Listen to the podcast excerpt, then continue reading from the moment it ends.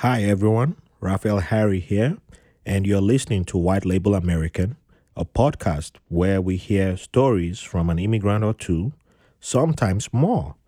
Thank you for listening and enjoy the show.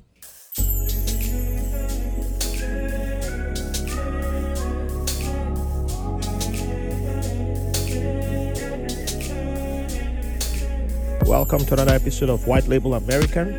Thank you all for joining us today. Before we begin, I would love to give a shout out to Infrared Crypto. Um, y'all are wondering who's that, and I should have done or given him a shout out all this time. He's the guy responsible for the music that you've been hearing on this podcast.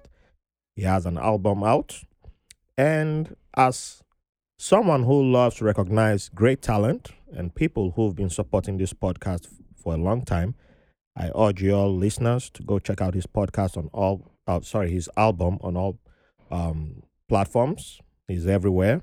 And show this brother some love. His album is titled Infrared. So just like his name, Infrared Crypto, um, it's infrared dash crypto if you want to spell it out.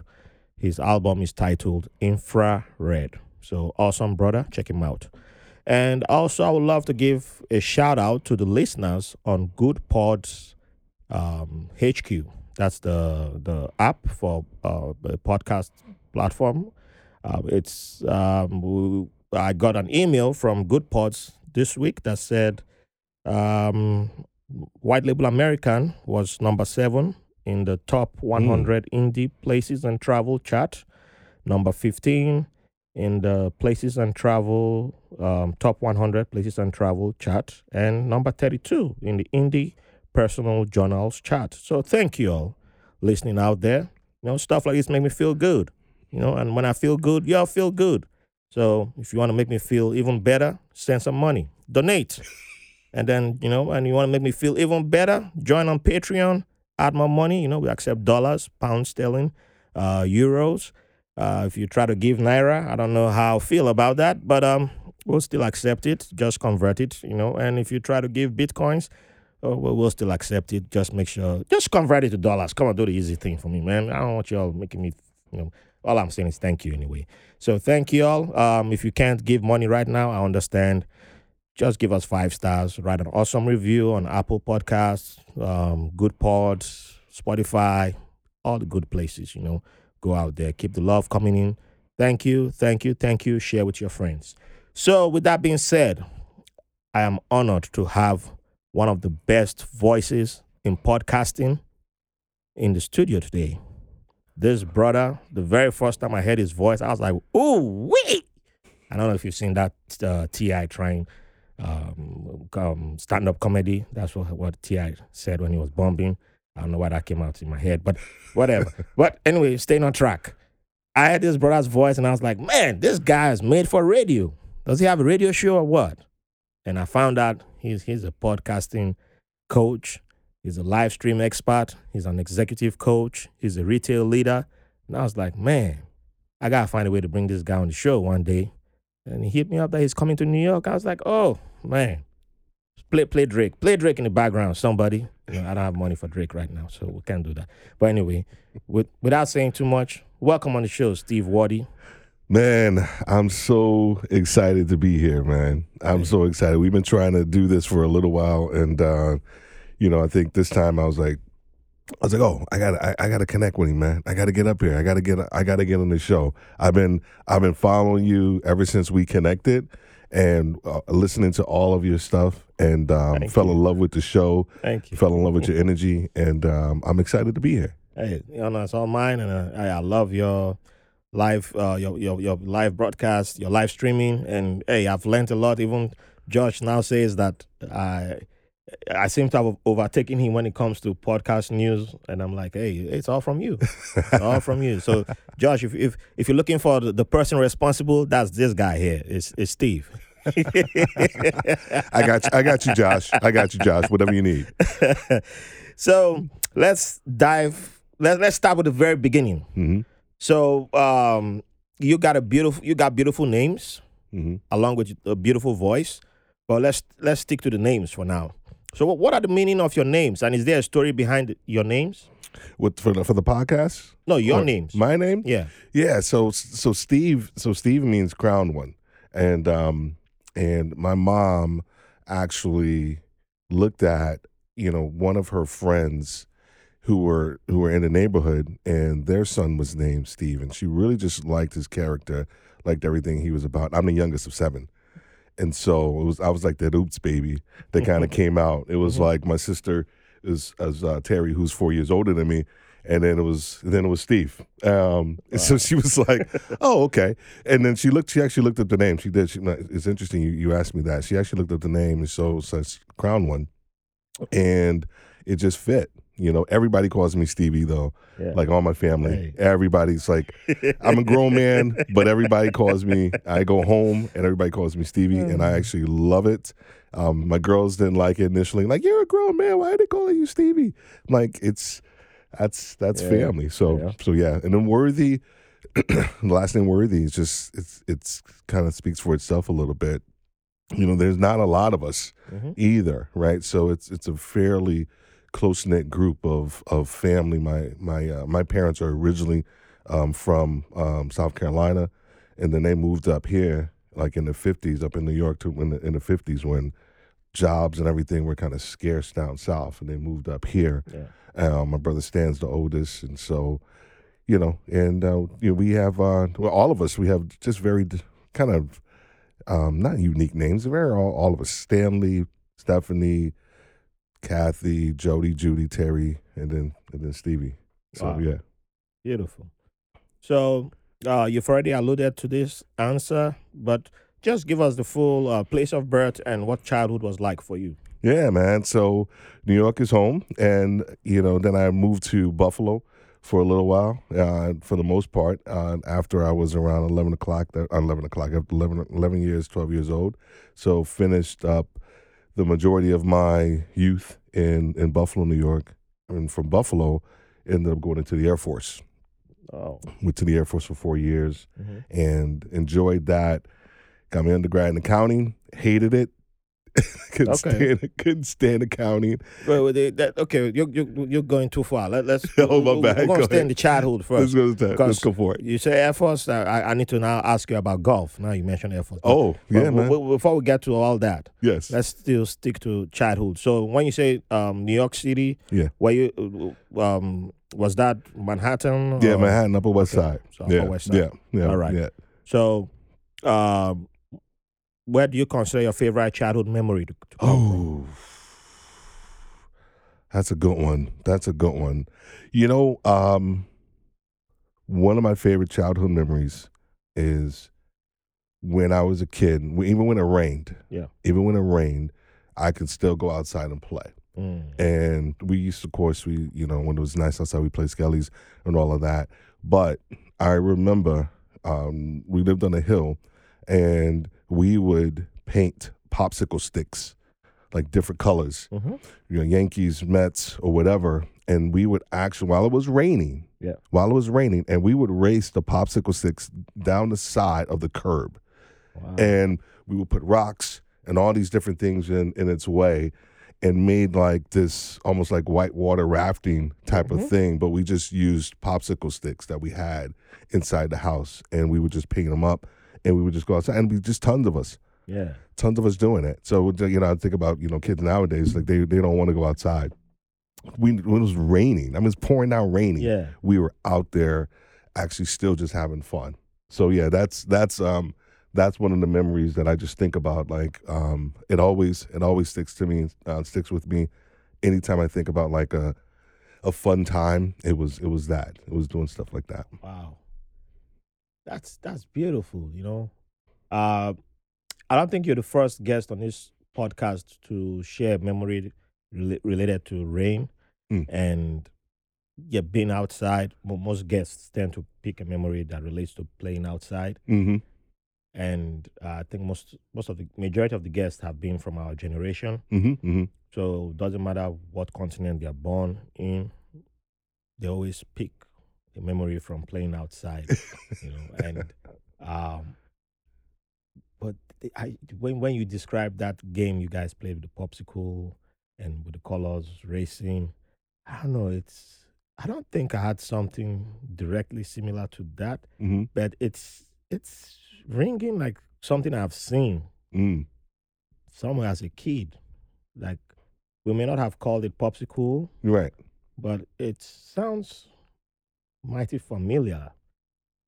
I may have take, partaken in it when I visited another city and mm-hmm. got to play with kids who maybe that was the I only stayed in that city once. I only visited that city one time. Right. So I just, well, what are these kids doing? And I don't know, but you play with them one time and you never visit that city again. So Yeah. you completely forget about that. And then it's like, oh, yeah, I, I may have done something like that. But you, you just completely forget about it until somebody jogs your memory. And A hundred percent. And you and it and it just progressed over time. Like Mhm. it was like it's all just like when everything, like with kids. You you start out just like with sticks, Yeah. right? And so we would just use sticks, and everybody had like a different color, little tiny stick, and then you put it in there, and it's like ooh, and then it evolved into popsicle sticks because then they were more streamlined. Yeah. And then next thing you know, we were shaving down the popsicle sticks to make them like more aerodynamic. I mean, it was it, you know, so it just it just completely evolved into something completely different. Wow. But that also speaks to the creativity in kids. And, you know, I have a question on creativity later Mhm, on, but mhm.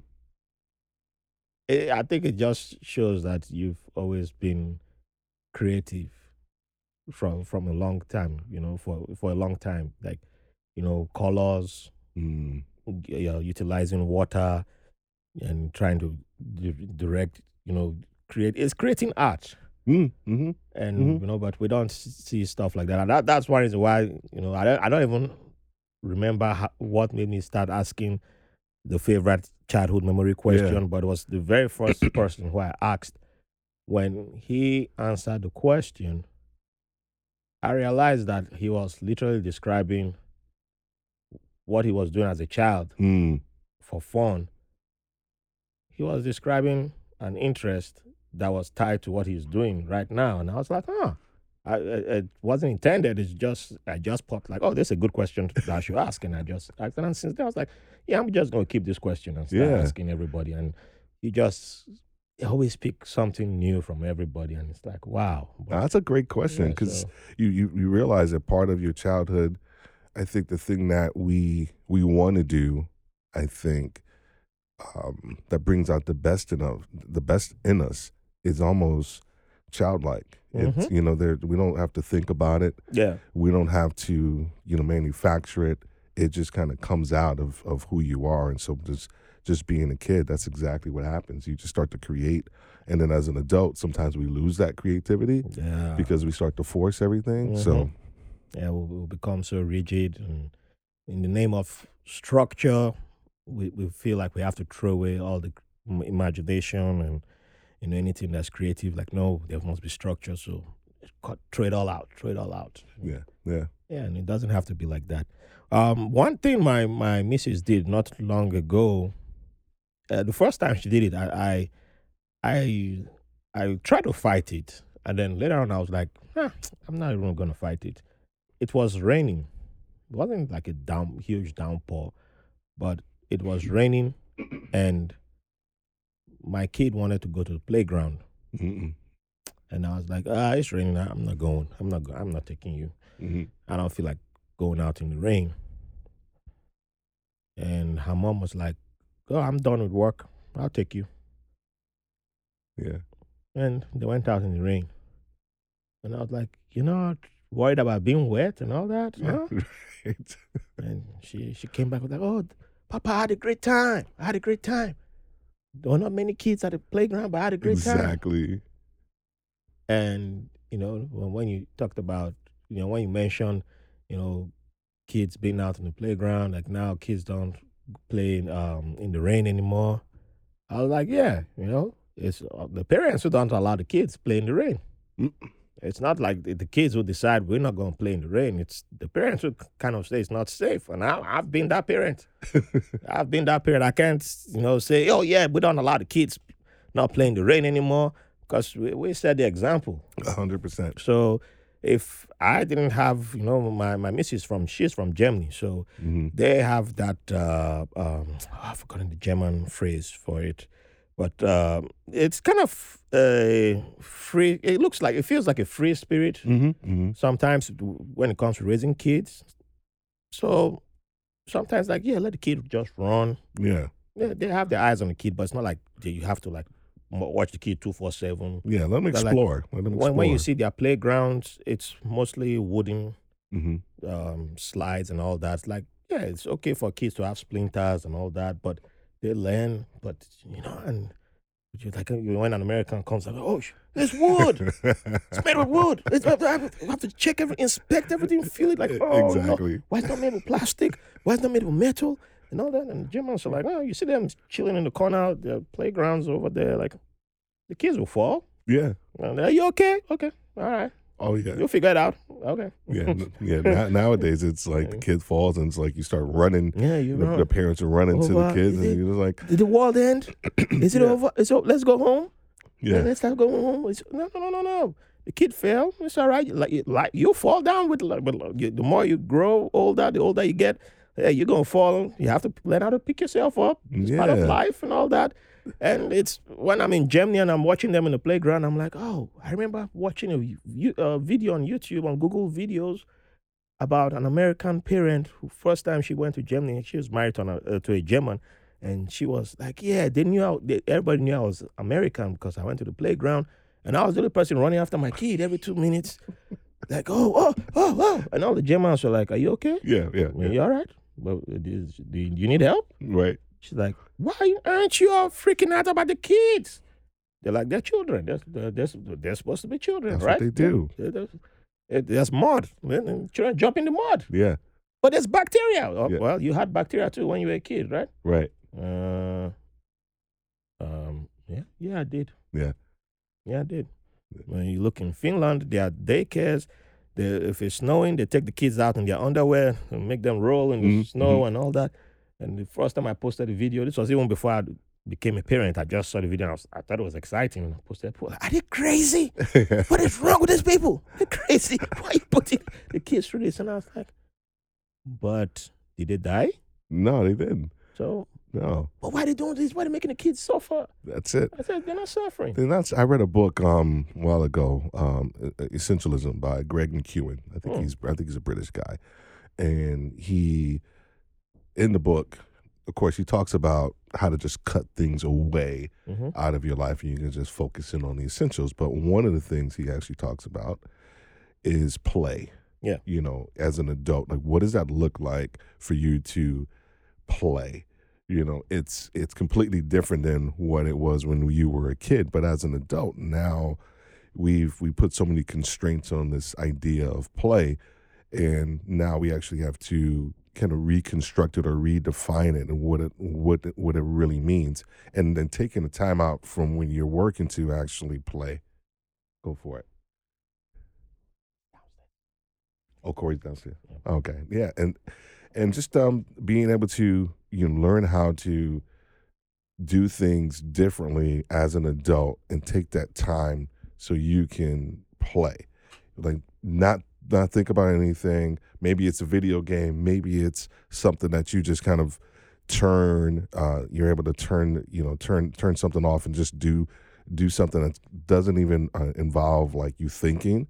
But that's so important as an adult that we still carve out that time for play Yeah. that we don't really do it anymore Mhm. and we just think that we always have to be heads down and we can just figure out how to carve out that time for play I agree. I agree. Cause so there are times when I'm like, oh, I'm working on, I'm working on the deadline, and my kid just runs up to me, Papa, I need you to come to the playground with me, or I need you to come to the park with me. And I'm like, I'm busy. Mm, mm, mm, Just I'm busy, you know. And she repeats it like three times, and on the third time, I'm like, you know what? Ah, Man, the sun is hot. Though. Why? Why you gotta pick the on the day when it's like so hot? I've walked in enough hot suns in Nigeria. I've walked in hot suns in the Middle East. But all right, let's go. Yeah. Nah, I'm- just I'm just gonna go with her. That's it. And we we we, we go. We're going. And and we go in and we just walk out, and that's it. I I just I'm I'm going with her, and nothing beats. And at the end of the day, nothing beats when we get we come back and she runs into my arm and says, "I had so much fun with you Right. and with Mama," or sometimes it's just me alone, and I had so much fun with you, and I hope we do it again. And I said, "Okay." I'm like, I don't know how old you are, but hmm you, you- I thought you were supposed to be three years old, but sometimes you sound like you're 30. But hey, I'm like, all right. old soul. But at the same time, yeah, I do feel good inside when she says that, though, because I know she's not going to repeat that age anymore, No. you know? So it's a moment I won't have back. So it, it, it's, it's, it's great. And I have friends who, um, they, they, they, they, they've messaged me. We talk every once in a while, and they, they say stuff like, man, I wish I could spend time with my daughter or my Mm, kids mm. like that, and I understand. You know, it's not life's not the same for everybody. And I say, yeah, there's stuff which I never planned.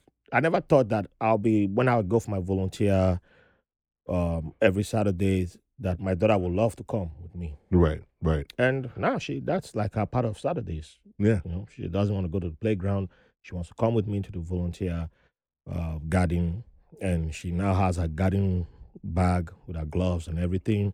Even though she only spends like twenty minutes tilling her plants, and then she's like, out Yeah. of here. They want to be part. They want to Yeah. be part of what you're doing. Mm-hmm. Right? And I think the tendency sometimes that we don't think that they do because they think that you know we think oh I'm just, I'm I'm I'm just kind of in this world, but the kids they want to know. They want to know. That's They true. wanna- they I wanna know it's what not you're always doing. about throwing toys at them, you know, because you can just throw the video games and all that, and okay, here you go, Mhm. get out of my face, and Yeah. you got what you want. You're happy, right?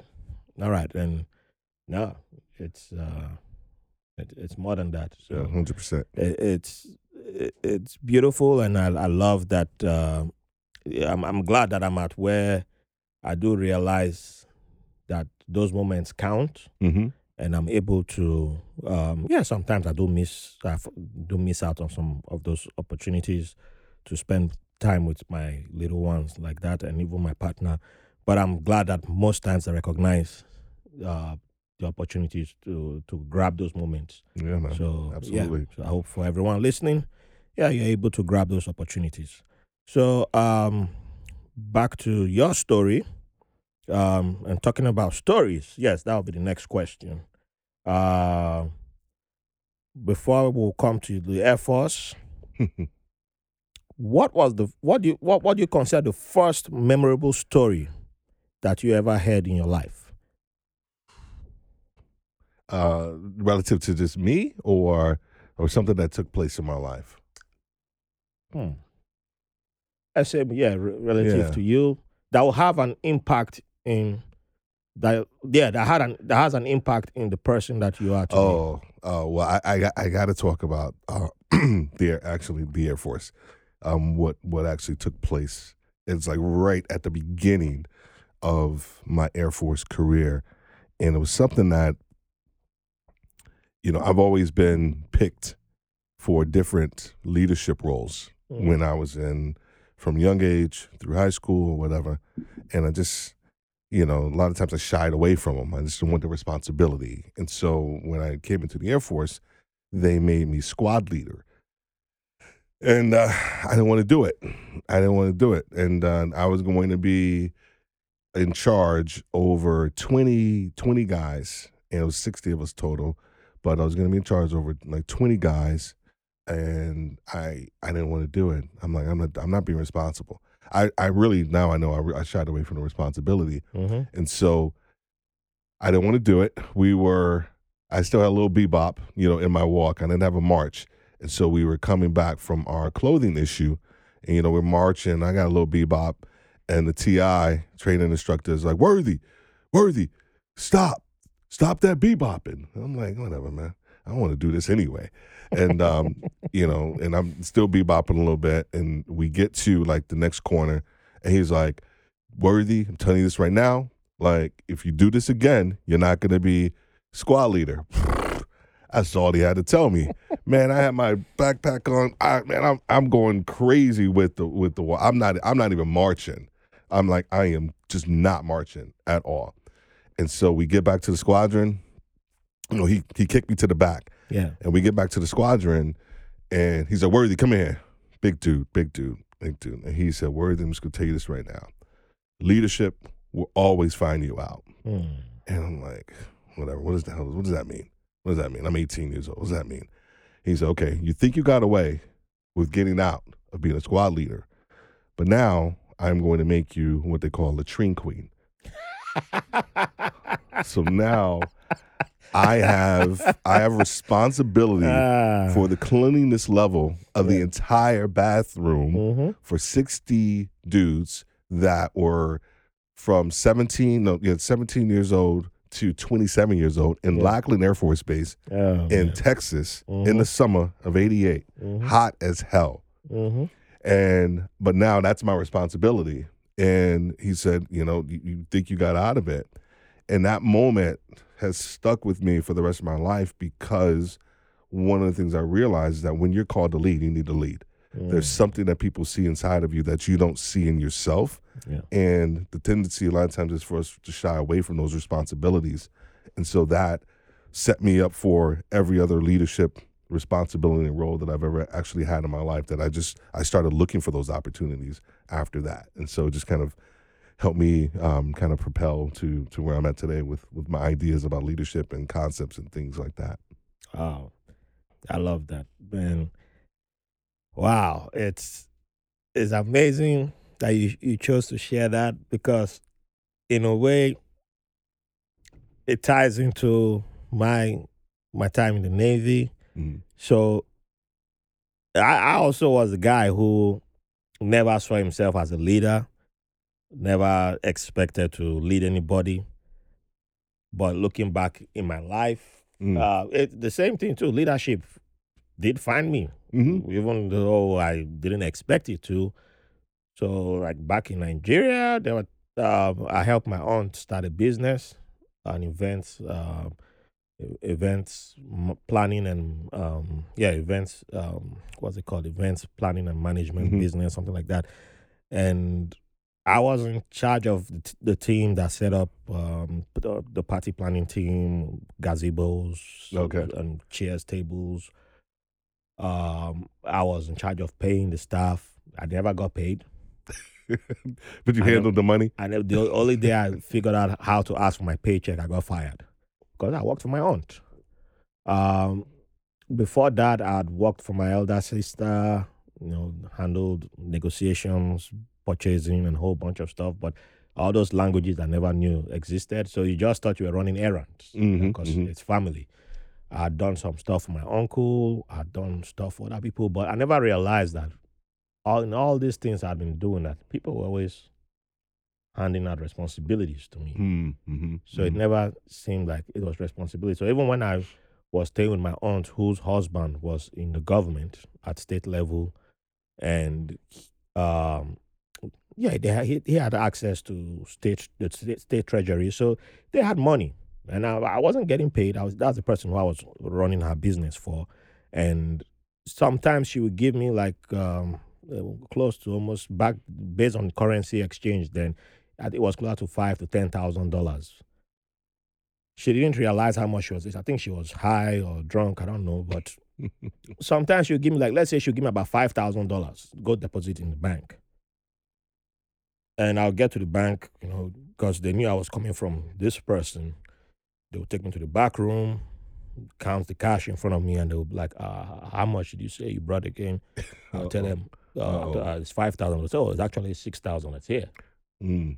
because they'll count it. I say count it again, and I'll look. The the, the machine reads in Mhm. front of me. I'll be like, oh, and I'll take the phone and call. I haven't been paid, by the way. Right. I'll call, and they'll say, I'll call her. I'm like, how much did you give me? She would tell me five thousand. I could have easily taken my one thousand, put in my pocket, and bounce. right. But I was so loyal to family that I'll be like, okay, put everything in her account. hmm And yeah, I never still got rewarded. So with that mindset, when I will arrive in the States, join the Navy, when they started noticing who was who in my division, when the, the, at first my instructors they would I started noticing that they, it seemed like they wanted to push me for one of the higher um, petty officers in, in the division. hmm So I thought I was smart, and I volunteered for uh, what you Oh. call it, the latrine. Volunteer. Yeah, so I, I I I was the guy who said, yeah, make make me the You don't the- the- volunteer. the, head PO. oh, So I became the assistant head PO. Yeah. because I didn't want to be the head. yeah. I went for the assistant. So the the guy who I was the assistant to, he was the first guy to get Asmode, which is uh, demoted Uh-huh. out of our our division because he tried to flirt with a girl, and um, in a in a very teenage way. Yeah, that was, that was, uh, that was, that was very very teenagey, and so automa- I got promoted to the responsibility that I was trying to. I thought I could avoid by being an assistant, you know, Yeah. and now I now end up being the head.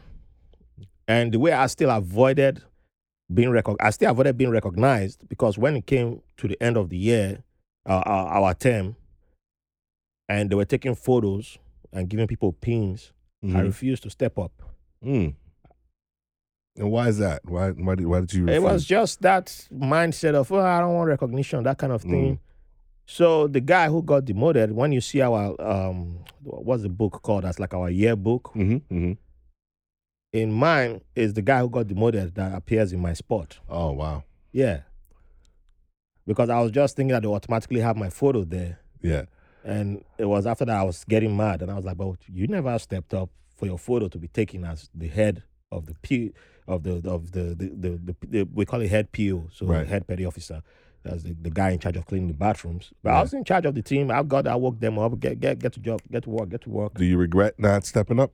Uh, it would take years for me to actually say I, I, re- I regret it because I, I I knew I did a good job and all Right. that, but just to officially say I was responsible, I never did. So I will arrive in the fleet, avoid every responsibility Mhm. again, like taking ownership, and then you know, oh nobody handed over any title to me, so that's fine. Then I arrive uh, through my job training. Then I arrive in the fleet officially. Within two months, I'm made supervisor Mm. of my shop. I'm like, oh, here we go again. They found leadership found me. Mm. Mhm. I get awards, and still I was looking for a way to shy out of it. Again, Yeah. You know, because Mhm. it, it just seemed like I never saw myself as a leader Mhm. without reco- realizing that yeah, leadership will always find you. Yeah. It will always find you. People people outside saw me Mm-hmm. and they saw something in me that said, "Yes, you're capable of this. We Right. we believe you can handle it." Mm. But I was the person who was looked in the mirror. Nah, nah, Right. nah, nah. And until I would get out of the Navy, Mm-hmm. and then I would start. You know, when I was talking, I went to a network event in uh yeah in, in um downtown. One one um, pre-pandemic, I was at a network event for veterans, and there was a guy I met from PwC, and he was like, "What, do you do in the Navy?" And I was just listening up. He was like, "Wow, Mm. were you were you a chief? Were you an E six? I was like, Yeah. "No, I was just uh, I was an E 4 Right. He was like, "You did all that? That was that's your responsibilities? Yeah. What? What? Whoa!" And he he was like, "Man, send me an email. We, we need we need to have lunch. We need to connect. need, we need to connect." Yeah. And Yeah. I was like, "Why are you so excited to talk to me? what? I, I did nothing. Yeah. to me, Well, I did, did. nothing." Well, I think the one thing that I've learned over my leadership career is that, and I think I'm trying to help a lot of people with this, is that we get leadership almost twisted Mhm. in the context that we feel that we are leading people. Yeah. We are. However, people have to choose to be led, Mm. right? So they have to buy into you Yeah. For them to allow you to be led. And I think that's when if you if we start to think about it in that context, it's a different perspective of leadership and the responsibility level that you take on. And I think I, I've al- I looked at it that way, where that man, these people are actually or a team or whoever it was business podcasters or whatever Mhm. they are choosing to be led by me they Yeah. can go somewhere else they can they can you know go to another company they can do whatever they go to another coach but they are choosing me and so when you start to think about it in that context there's a lot more some measure of responsibility associated with what you should be doing and Mm. what you should be giving you know, we just want the we just want the title right but we but we there's a, as a leader you have to give something Yeah. to the people that are following you I, I think in my case, I, I understood that I had to give something, but sometimes it just felt like I was giving a lot, and then it just felt I was giving so much, and then I started feeling empty.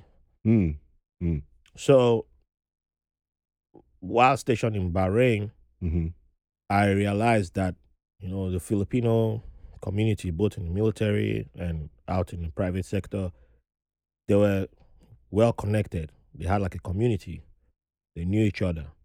The Ethiopians had a community. hmm But even before I arrived in Bahrain, that's when I started to notice it that just from hi, hello, a bunch of um, African sailors just started gravitating towards me. Not Mhm. matter what rank they Mhm. were, hmm how long they've been in the Navy. All of a sudden, it was my room. They were coming to hang out. Oh, want to watch the African Cup of Nations? We're going to meet Raf. hmm hmm And I was like, oh, why, why, why are you always coming to me? You sure they weren't watching the Premier League? No. Oh, okay. no. Oh, okay. they, they Oh. already began to I, just, I thought they were watching the Premier League. I know that's a question. On, I know that's a question that, that we'll be we'll be we'll, we will be talking about football and not American football. I know. So- but it was it was like I was a glue. Like there, was- there was uh, even got to a stage that uh, the Nigerians and Ghanaians organized a match in, at uh, Norfolk. I wasn't aware that the, the, the both uh, commun- both communities existed there, Mhm. and my boy, both of, I got a phone call from two dudes I knew, one Ghanaian, one Nigerian, and they're like, "Hey man, what you doing?"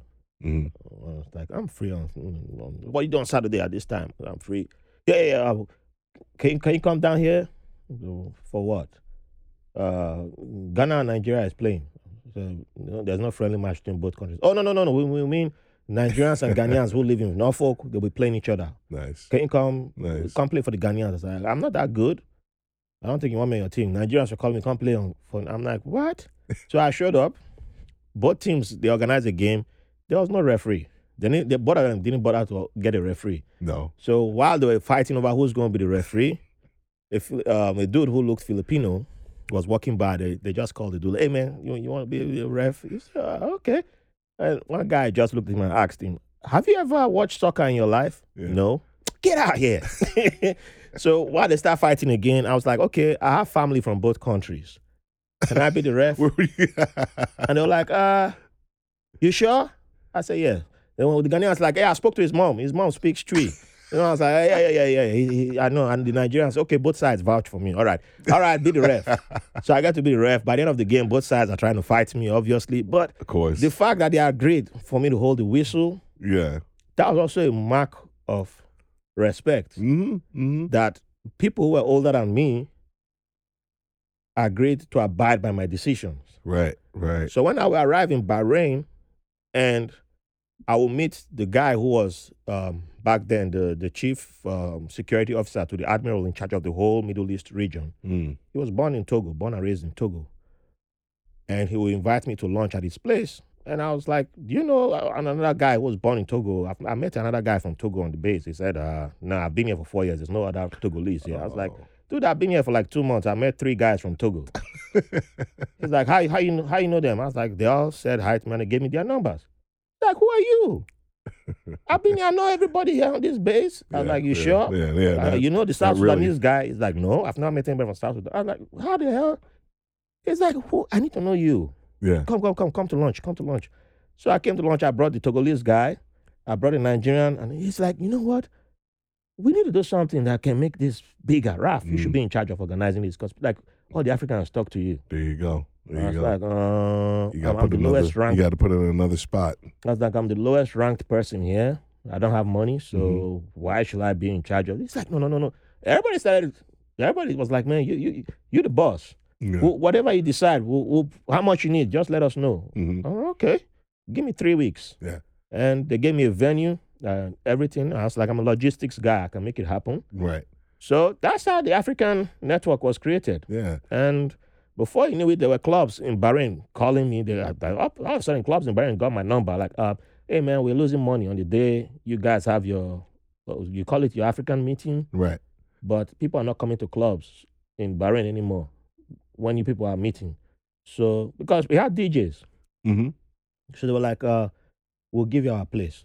Come, come have your meetings at our place. Right. Right. Just bring your Africans. Yeah. Just bring Just the bring, bring all Just- the Africans. Because Yeah. now I'm bringing all the Africans on the military because people I'm working on base, but my phone will ring because if I'm at work, I can't bring my cell phone into it's a secured building. Right.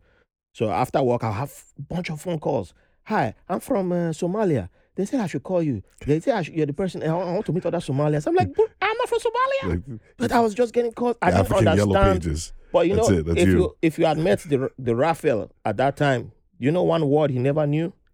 He never knew the word networking. Mm, He didn't know that word. right. This was 20, 2011. He never knew the word networking. Yeah. He didn't know what net, network was. He didn't know what a commu- He didn't even understand the word community. Mm, So I didn't. But I just felt like we didn't really talk to each other. Why don't an Egyptian talk to an Ethiopian, even though they are right next to each other? I'm like, so yeah. I want to see all of you talk to each other. Yeah. Okay. Yeah. And they all commit me.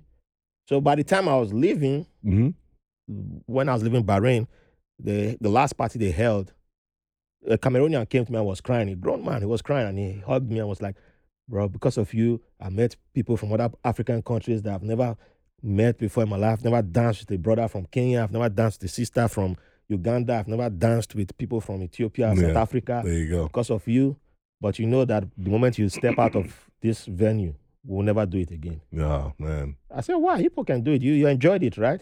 He said, yeah, but you know you're the only person who made us come here together. Once you leave, we won't never do it again. Oh man. And true, true to word, as soon as I left, they stopped. Oh man. They That's don't, good. even the Nigerians, they don't talk to, they only talk to me. they don't talk. To, They don't talk to each other. They only talk Yeah, to me. yeah, and I'm, I'm, yeah. st- I'm still baffled by it. I was so, uh, but now I look back at it, I'm like, okay, yeah, I know things I would change if I had to go back and change right. it. Right. Right. Because then I still never addressed myself as the leader hmm of the community. I was just like, nah, I'm just in the shadows. I like to be in the shadows. But everybody had my number. Everybody would reach Because out to then you would have probably set something up that when you left, that they it could have continued. Right Yes. now, I would have made now, f- yeah, hindsight is always twenty twenty, right? Mhm. Because you know I think the tendency sometimes in leadership we don't realize that part of our job is to leave a situation better than, Yes. than when we found it, yes. and also allow it to perpetuate. Mm. So you got to we got to put those things in place, man. yeah. Yeah, Yeah. still. So we shall take a quick break. And when we come back, we shall jump forward a little bit Yeah. and we shall um, come closer to content creating and some other great stuff that I have um, waiting to ask about. So stay with us. Hi, everyone. We've made it two years, and who would have thought so? So let's go further and make it three, make it four, make it five, make it six. Who knows? 20. But we can't do this without your support. So join us on Patreon at patreon.com slash white label American POD pod or linktree.com slash white label American. Go there and you'll see our Patreon link and you can join us for as low as $3. We have bonus content, we have bonus materials. There's so much juice over there that we don't release to the public. And yeah, you can contribute in making this podcast better. You can send questions, you can send your ideas. And also, there's a lot of new things that are coming. The announcements are made on Patreon first because we have to, you know, take care of people who help make this podcast possible. So you can be the one to make this podcast what you want it to be. Come join us on Patreon and make it what you like to see. Join us, make it fantastic. Keep the five stars coming in, keep the love coming in. Thank you for the privilege of your company. Welcome back. Thank you for staying with us. So, we stopped at Air Force. So let's dive into. Let's continue with retail. Let's yeah, Mm. because um, you are a retail leader, and we already started talking about leadership. Yeah. So how how did you get into retail? Yeah, man. Um, it's almost like that. Uh, you've heard, you've heard people say Taco Bell. Like no one goes to Taco Bell. You end up at Mhm. Taco Bell. Yeah. It's the same thing with leaders with with retail. You don't you don't like really go after retail. You end up in retail, and that's really what happened after my quick stint in the in the, in accounting. I left New York and I lived and moved to Charlotte, and and I came across this uh, specialty uh, coffee specialty company called Caribou Coffee Okay. and yeah, and connected with them. I ended up playing golf with my my future boss's boss. He was in town. We played golf, and the whole eighteen a whole eighteen um, holes where it was really a job interview. And after the job interview, they they offered me a job.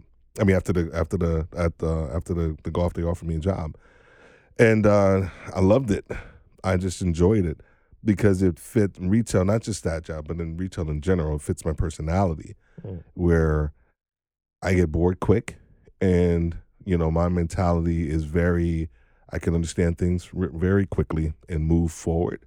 But the tendency sometimes with me, and this is what retail helped me with, was show was slowing down to make sure that I'm bringing everybody along for the ride. Just because I get it oh, Okay. doesn't Yeah. mean necessarily mean that everybody, Everybody else does. And so in the in the retail industry, you have to slow the ball down, as I call it, slow the ball down so you can bring everybody along for the ride. So that way you can all ride together.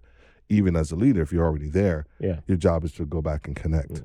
All right. Yeah. And so yeah, but the the fast pace, dealing with customers, dealing with so many different aspects of of, of leadership, and in in my career, um, one of the things that we're going to be talking, we'll be we'll be talking about with uh, Worthy Retail U is this a, a new model that we we have called um, called um, uh, Make a Move, and really we're helping retail leaders kind of decode their career where they currently are to help them understand whether or not they need to move up Mhm. out up, up in the organization, move on to another organization, or move out to start their own thing. And so, just taking all the experiences that I've had and putting it into something that's a little bit more niche in the retail industry that's really not out there. Wow. So, two things that I got out there, and I believe it's all tied to the Air Force. One, golf. yes, So it's true. it's very true. We, my my CO, every Friday, every Friday. I was telling, I was telling, I shared this the other day uh, or a while ago. It's like every Friday, whether if you weren't working on a plane, you were in the NCO club at around two o'clock. Uh, every Friday, every if you and if you weren't on TDY with your with your plane, and you didn't have anything to do, whatever it was, you guys ready? Like that's my CO. You guys ready? Okay. I mean, and wow. so we were either so in we, we were club. hating for the right reason. yes. We'll be hating the Air Force, yes. and we'll be like, "Oh, play golf, man. We- We hate these people." yes. So we were right to hate you all. he taught All me. right. He It- taught it us. was a good hate. Yeah, he taught us. My my my my roommate, uh, who was from Jersey, over from Newark, and um, you know, we never we never play golf. We had never played. You know, you you city kids, you don't you Yeah. don't play golf. So he he taught us how to play golf Wow. and and drink while we were playing golf, and and I, I just I fell in love with the sport. So I, I I still love it to this day. And the second thing, it's also tied to the military. Um, you know, I never realized how much customer service you, you do in the military. Mm-hmm. And it's until I was doing customer service outside of the military and I realized that, wait a minute. Yeah, I, I- I got to learn how to say no without saying no to people while I was in the military. Yeah, yeah.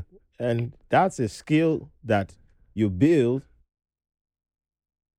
in the military by, you know, doing customer service. Yeah, yeah. Part of part of my role was was teaching my crew and other crews how to don and doff their their their, C, their CBO equipment, chemical Yeah. biological uh, equipment. Yeah. And so I would I was teaching. I was 18, 19 years old. I'm Mhm. teaching these classes to, um, of course, officers who are probably you know twice my age in a lot of in a lot of instances.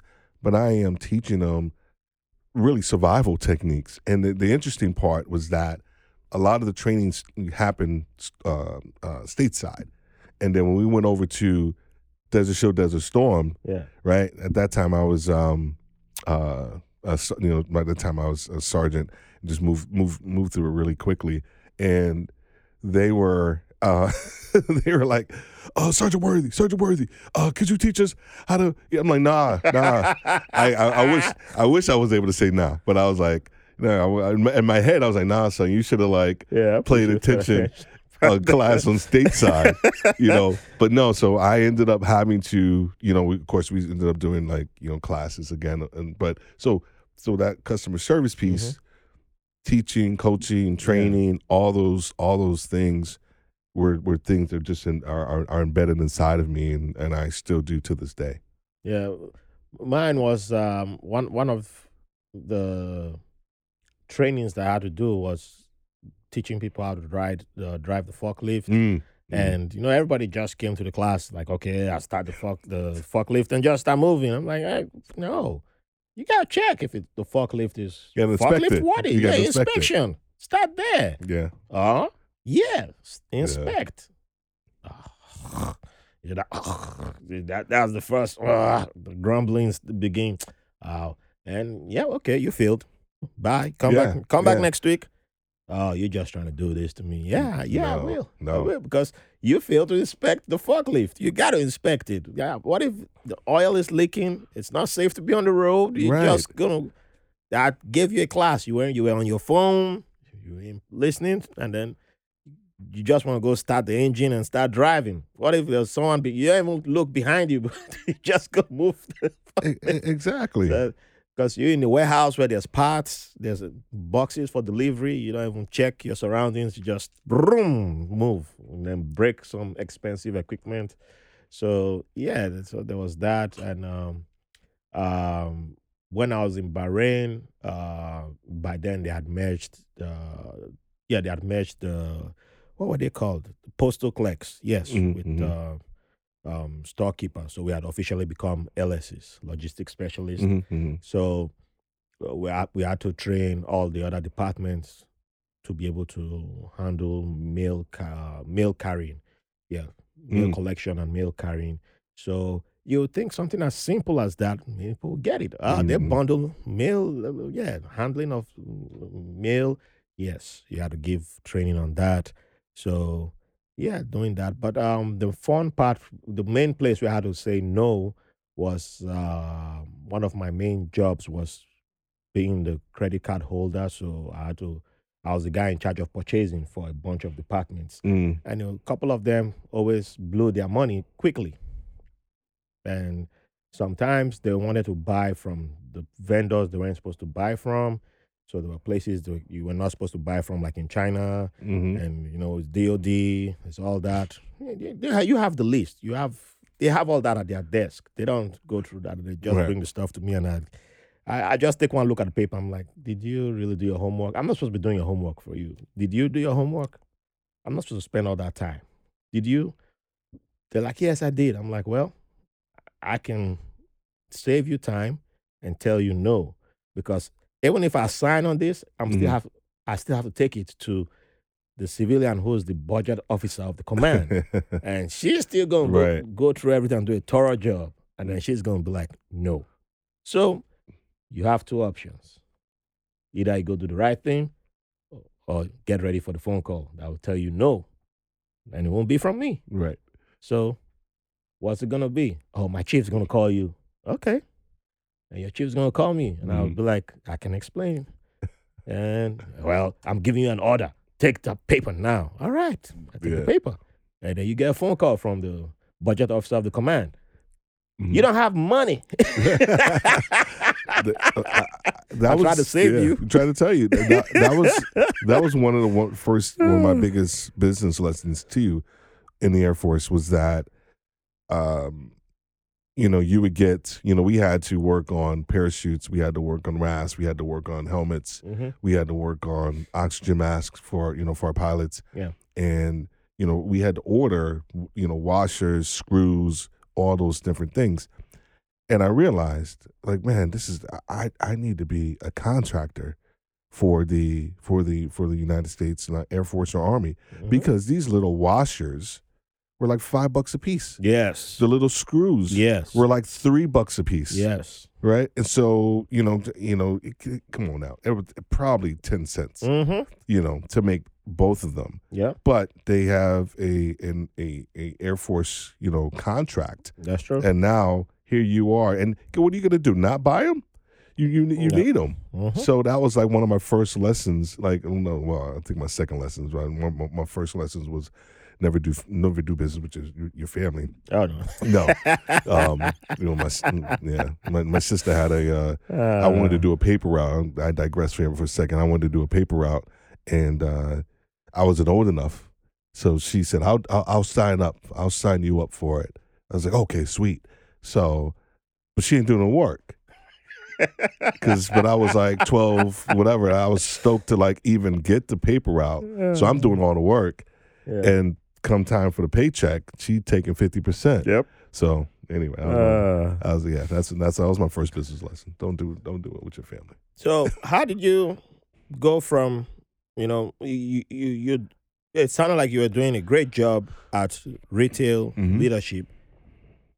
Then you decided when did you decide that podcasting has to be you know you you, you have to embrace the storytelling through podcasting. How, how, how did you embrace that? So um, a buddy of mine, I was living in Atlanta at the time, and I was taking. It wasn't a, really a break, but guy at my church, he owned a um, project management company, Mhm. and uh, big big company, and he wanted. I was teaching classes. I was teaching um, startup businesses at um, at our church. Myself and another guy, Jerry Jerry Barron, who actually we both worked for. We ended up working for um, Frank, named Frank Payne, and uh, we both ended up working for him. And we, but we were we were always uh, Jerry and I were always speaking about business uh, to people. Um, I was I had, I had a couple businesses on the side. He had a couple businesses, and so we ended up starting a show called For Husbands by Husbands. Hmm. Because at the time I was married, and we were trying to help husbands understand how to balance to be an entrepreneur and also be you know uh, in your family. Yeah. And so uh, so we started that, and it was 2007, and we started on Blog Talk Radio. And our CEO at the time, Frank, he said, "Hey, have you guys heard about podcasting?" And we're like, "What is that?"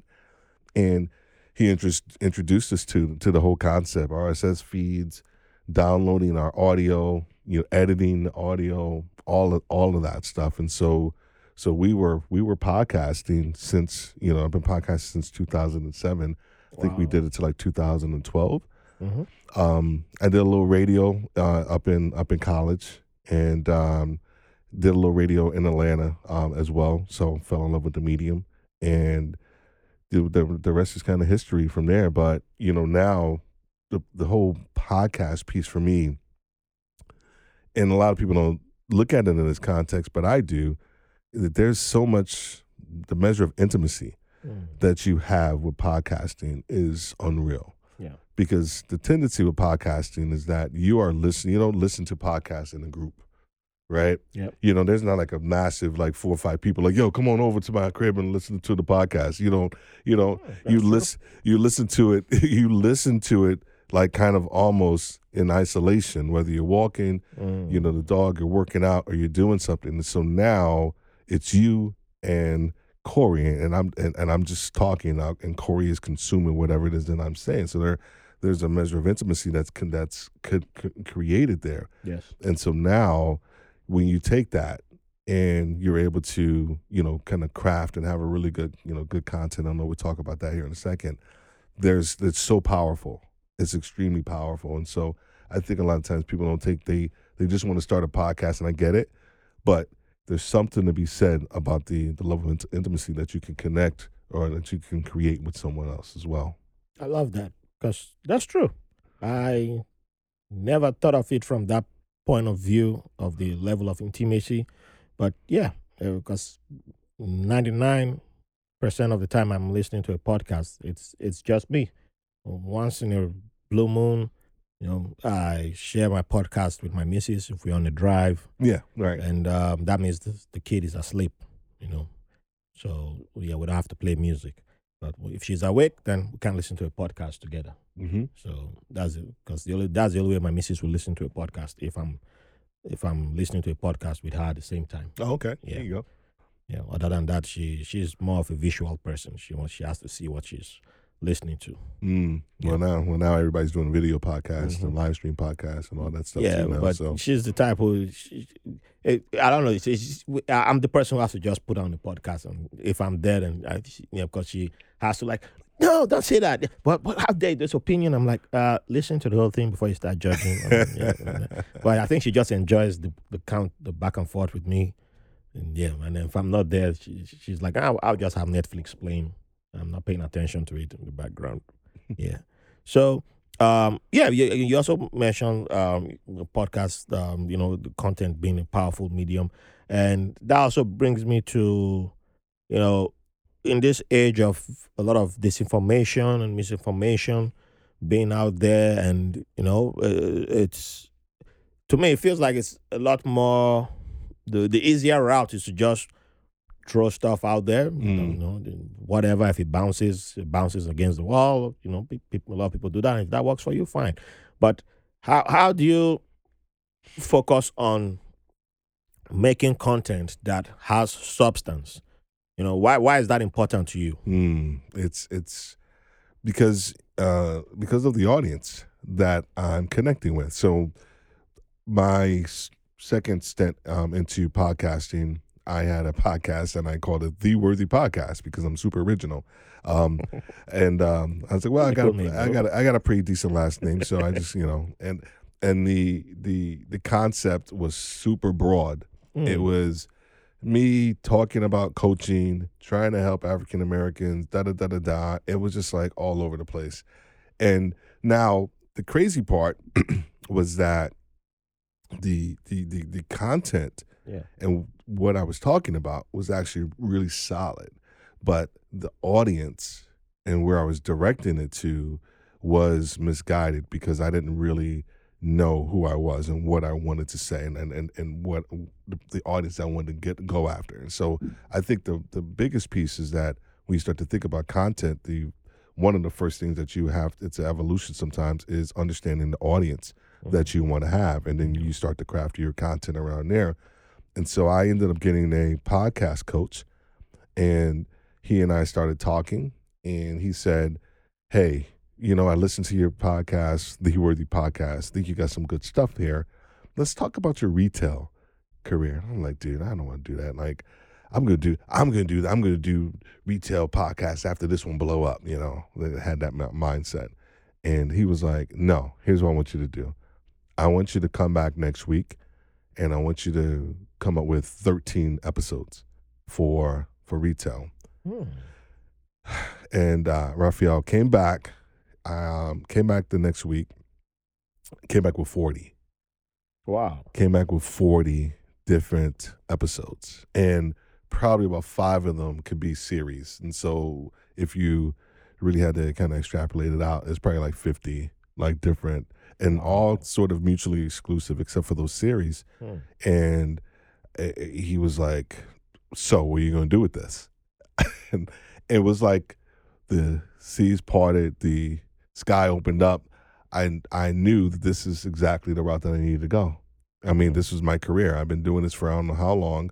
I love the concept. I love I love leadership, but now I had to narrow my focus. And so now once I was able to do that, you know, the content, I won't say it wrote itself, but it was really just an outcropping of all my experiences and realizing that uh, you know, people need to hear this and n- niche down into this this area of leadership that a lot of people don't want to talk about. They talk about retail in the context of sales and Yeah. stores and things like that, but not in the context of uh, leadership and how do you how do you you know as a young leader how do you deal with um, leading people who are twice your age, right? Mm. Very similar to like you know ex- experiences that I had in the service, right? How do you, as me, as a young um, uh, sergeant, how am I educating guys on their CBO?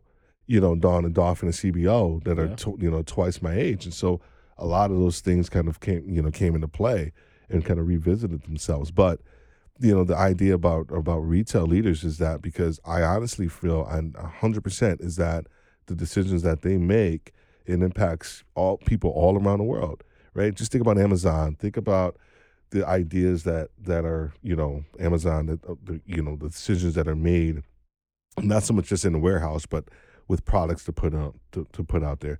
Think about your your neighborhood store Yeah. that you have here, right? We I don't know how many stores we passed, you know, in in the Uber coming this way, right? You think about their decisions that they actually have to make every day the products and, and the assortment that they want to have. Mhm. So it's a it's a it's a it's a lot that goes into it, and people just think that to just open the doors and that's it. There's there's, Yeah. there's so much more to it than It's that. true. Yeah. So much more. So you not only podcast, you also live stream. Yeah.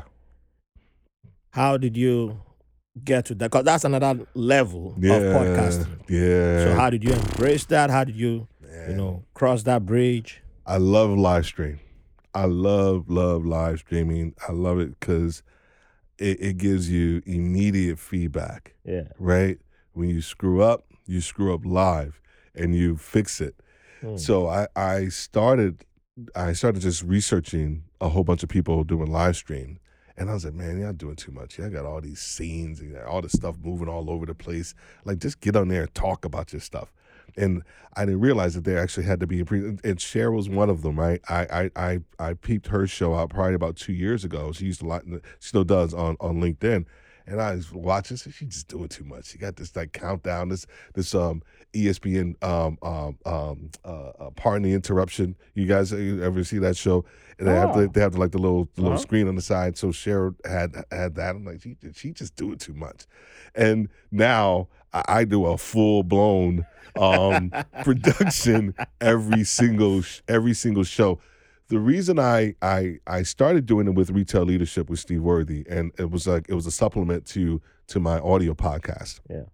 and I I can actually have guests on there, go face to face, and we can have audience engagement, and they can connect with me and see a face, but they can also ask the the guest a question, Hmm. and the guest can answer in real time. Put the you know uh, you know you know you know Corey has a question, put Corey's name up there, Yeah. and next thing you know, now you're creating a completely different level of engagement than you would ju- with just the audio podcast. Because one of the things that we hear all the time with audio podcasts is engagement. Yes. Like, oh my gosh, no one's who's listening, and I, would, you know, please, if you want to, do, if you want to, you know, hear more of this, do a rating and review, right? All those different, all those different things. I've done it, and you know myself, but the live stream aspect of it creates community. It creates connection, Mhm. and so one of the things that we talk about, and we'll probably talk about here in a second with Podcasters Live, um, another um, you know company we started, is that we understand that starting a podcast is easy, right? That's not the problem. It's discoverability, getting people, more people, more ears and eyes in front and to listen to your podcast. And Yeah. so live streaming is one of the fastest ways to do it because you here's the other thing. It's it's international. I have people on my podcast and when Cher does her podcast, people over in London, Asia, right? And, and and they're and they're listening and they're staying there and they're engaged in the process. So now you are immediately growing your brand internationally, Hmm. right? In real time Yeah. in real time. And so when you start to think about it in that context, there's no other medium that that can grow your exposure and awareness as fast as live streaming, right? The other thing with live streaming too, I, don't know, I know I'm going on. Obviously, you can tell I love I love talking about it. Is uh, is that people are afraid to do it because oh my gosh, what if I make a mistake? yeah. Yo, listen to me. I made I don't know how many mistakes. Um, internet cut off Mhm. um, mic cut off, uh, you know, all types of things, lights flickering, you, you name it. People will forgive that um, because here's why they wish they were actually doing it themselves. A lot of times they're like, dude, That's true though. this Yeah. person is actually out there doing it. And so they I've- will I've give you some I've never held a grace. mistake on a live stream. Yeah. Against the, yeah, I've never held it against the, the content. creator. No, they will give you some grace. Yeah. because you're like you like dude this is hard like this is hard actually you know doing this but the the more mistakes you make the more human you are but over time you you start to uh, it just starts to rub off you know water you know water off a duck's back and you just keep rolling. You make a mistake you mess up a word or whatever you just yo my bad. All right let's keep it moving. And next thing you know you just you got a whole show. And Mhm. people people enjoy that. They they enjoy that that level of I guess uh, I use that word so so overused authenticity of like just you being yourself. Mm. It is true. Now, now I'm, I think of it. I've, I've watched a couple, a few lives. I've participated on other people's um, live streams, and yeah, yeah, I I've made mistakes, and you know the audience member corrects me, and I notice that. Oh, thank you, thank you, I, I, thank you. I did, yeah, and it's not like they're just, you made them. You how dare you make that? No, no, Yeah, it was yeah. like you can tell when it's a correction from a place of love, and I'm like, oh, I appreciate that, and Yeah, no, you've been in the audience yeah. too several times for Mhm. for uh, for uh, for podcasters live too Yeah. for us. So yeah. you know, I appreciate that. Corey hasn't. I don't know what's Corey. Corey act like he's too busy. I can't do. it. I I don't can't be in your, your audience. you know. I, got, I got like a whole community to run. Whatever. Uh, oh man, I can talk to you all day, man. But I have, I have to start wrapping up, man. Yeah, is- no worries. This has been beautiful, man. So before I let you go, there's um, some fun questions I haven't asked you. So let, let's see, let's see. So um, you were born in New York. You ended up moving to the South. Um, you know, the Air Force took you around the world. Mm-hmm. When it comes to food, Hmm. what do you consider your go-to number one cuisine? Oh, You got to betray somebody. I know you got to betray one part of the world or one city. Um, yeah. that's a. Oh man, that's a great question. Um. Oh, I, I can eat anything. Yeah, well, except for like shellfish. So I can't do that. I can't. I can't do the shellfish thing. Um. Probably, probably Italian. Um, I, I like I like anything Italian, but I I love Southern food, man. Oh, you got to Fri- pick one, man. It can't be. can't- Okay, You're, Southern try, you're trying to be both New York southern and southern food, fried chicken, greens, like like stuff that's super unhealthy for you right now. So Probably. You, you know, you, you you you live in New York behind. I, yeah, listen to me, man. There's too many. You know, so somebody in New York, someone's right, taking a pen and paper. Right? How dare you not choose They are. New but York? here's but here's why. Because because as a kid, as a kid, in the summer, they my parents always sent us back down south. They sent us down south to Yeah. like where Mhm. like they grew up. yeah, and so you know you you they were you know it was always like hey you want a you want apple you want apple pie for dinner like yeah okay we'll go go climb that tree and go get the apples off the tree i'm like what are you talking about you're supposed to go to the store or you know or i would go down there for like you know um in the in the fall just to visit and they were they would have a pig and the next thing you know you come back in the summer and the pig was massive and guess what now they're slaughtering a pig yeah. and now you eat. So like those memories of my my, my grandma's fried chicken, my grandma's like black like uh, like all those things, man, are just like inundated in my in my memory bank. And so I I, I you know no no no no shade on New York, but like like fried chicken was something that I was just brought up with. I know, So- I know it's no shade, but you know, I got to make the question controversial Yeah, in a way. Yeah. So, um, next question. It might be a little bit. Uh, let, me, let me see how I can make this one tougher than the last one. So, you're a man who plays around with music a lot, Mm. and on this podcast, every guest is considered a dancer. Oh. You know, Oh, once you come on the podcast, you automatically qualify as a dancer. If you say you don't dance, we stop recording and kick you out. okay. Yeah. So you have to accept that you dance. You know, you have to say it on record that you're a dancer. Yes, I am a dancer. All right, good. Now we accept. So now we know that you use music a lot for your creativity Yes. and music is a part of your life. So we need you to give us at least three artists that will keep you dancing for an hour. Now there's a caveat.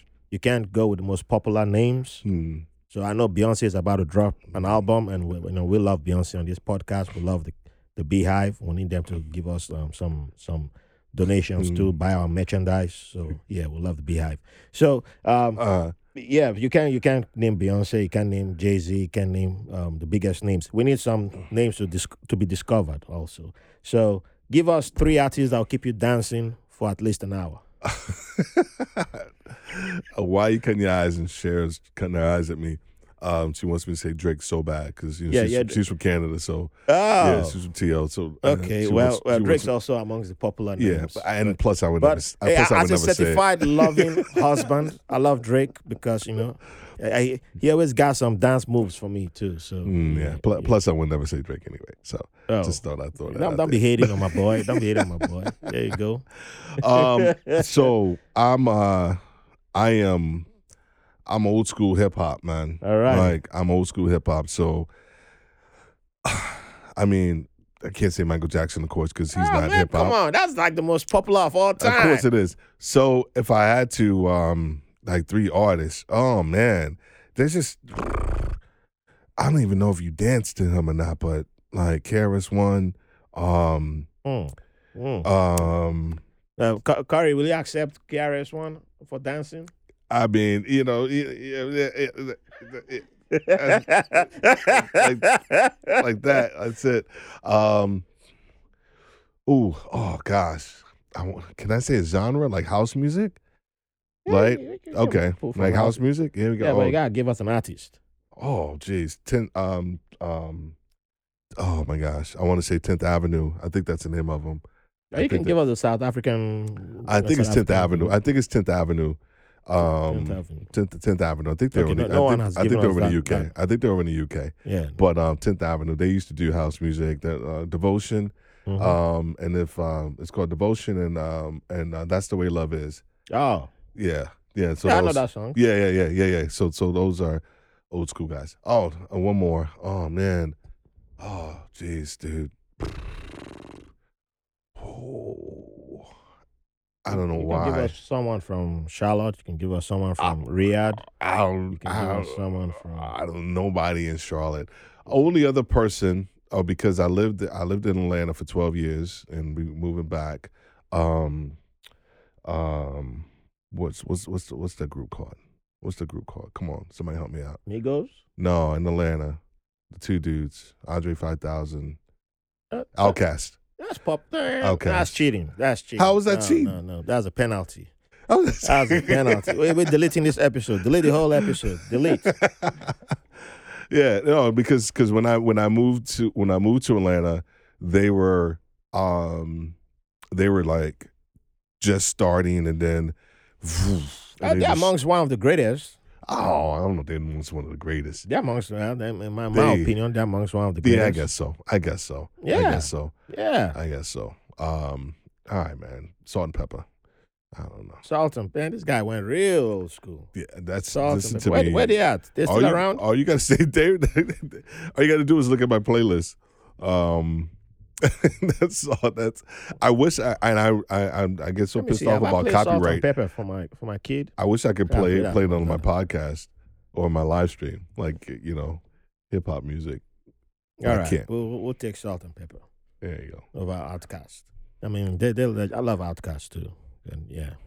All right. So, final question: What would you like to leave the audience with?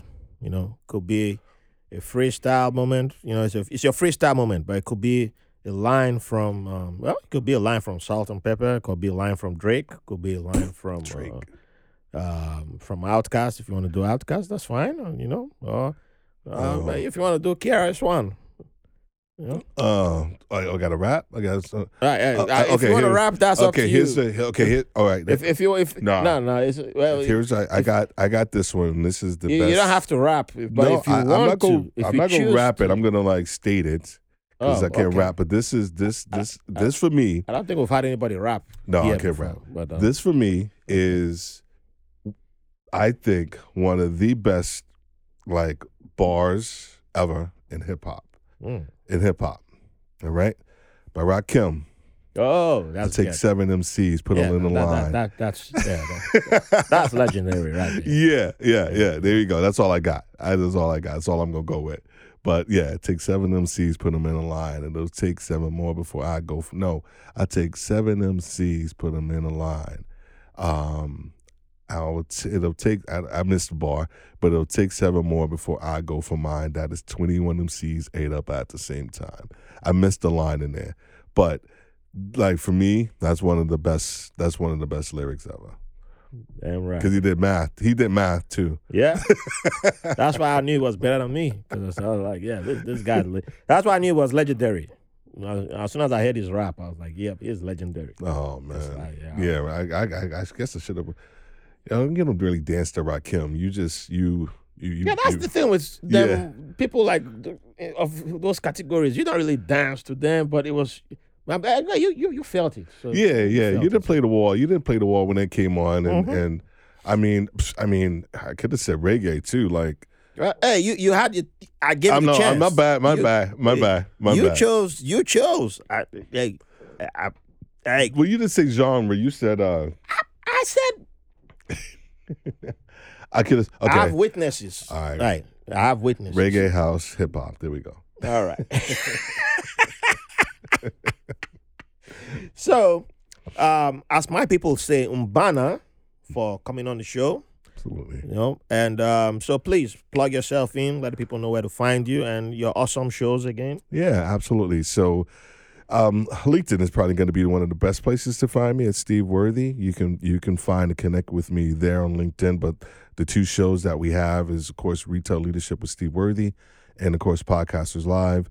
Um, with Podcasters Live, we actually have a book coming out this fall. Awesome. It's called um, How to Beat in Podcaster Syndrome. All right. uh, proven steps to help you under help you um, address in podcaster syndrome and and and uh, record your way to podcasting success. So we're excited Awesome. about that. That's going to be coming out this fall. oh, um, I'm as well, too. to that. Yeah, no, it's going to be pretty good, man. We, Yeah. it's uh, been something that we've been working on for a while, and um, we want to make sure we got it right. So I'm excited about that. All right, I'll love to definitely have that book. So please check out Steve Worthy. Awesome content from him, and it's not just you know, it's not a basic podcast. Trust me, this guy is amongst the best podcasters out there, and you'll never regret that you did. So don't forget to come back next week for a new episode. Thank you for your support. Hit up www.whitelabelamerican.com for all the places you can find us, and keep the love coming in. Be kind, be awesome. See you next week.